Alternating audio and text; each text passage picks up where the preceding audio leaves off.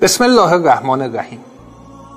آیا پیامبر رحمت در خطابه قدیر و خطبه قرارشان در روز 18 زلحجه برای متولیان امر تعلیم و تربیت دینی راهبردی مشخص کردند؟ آیا من و شما به عنوان یک مربی به عنوان یک مبلغ به عنوان پدر به عنوان مادر وظیفه ای در قبال این امر مهم داریم؟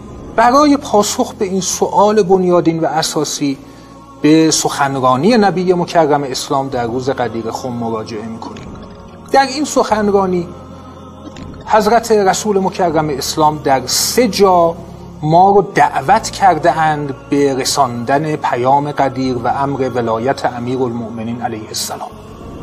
یکی از اون جاها خب جمله معروفی است که همه ما بلدیم. فلیبلغ الحاضر الغائب و الوالد الولد الى یوم القیامه. پس حاضران به قایبان پدران به فرزندان این پیام را تا روز قیامت برسانند. در جای دیگر خطابه قدیر نبی مکرم اسلام از حاضران بیعت زبانی می‌گیرند با زبانهایمان اقرار می‌کنیم که این پیام را به دیگران خواهیم رساند. ادانی و القاسی چه دور باشند چه نزدیک باشند. من اولادنا و اهالینا از فرزندانمان یا خانواده هایمان و نشهد الله به ذالک و کفا بالله شهیدا.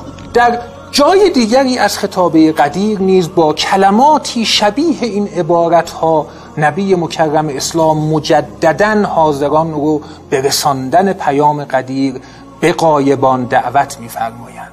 پس با توجه به فرمایشات پیامبر اکرم یکی از راهبردهای بنیادین تعلیم و تربیت ما باید رساندن امر ولایت امیر المؤمنین علیه السلام. در این دوران امر ولایت مولایمان امام زمان علیه السلام باشد.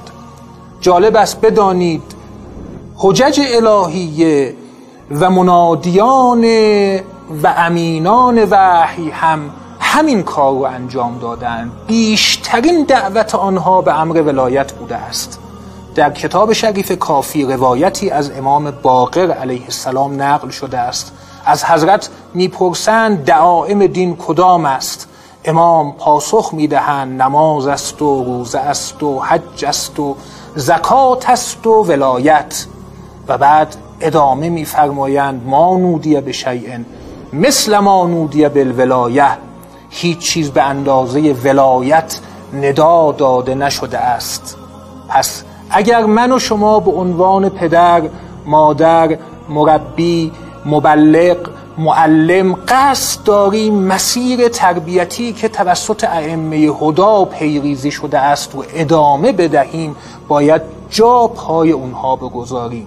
ما نودیه به شیء مثل ما نودیه بالولایه. تمام فعالیت های فرهنگی ما تمام اقدامات فرهنگی و تربیتی ما فلش های کارهای مذهبی ما به سمت ولایت و امر امامت امام زمان علیه السلام باید جهتگیری شده باشد. برای همگی شما در این امر مهم آرزوی توفیق داریم. و السلام علیکم و رحمت الله و برکاته.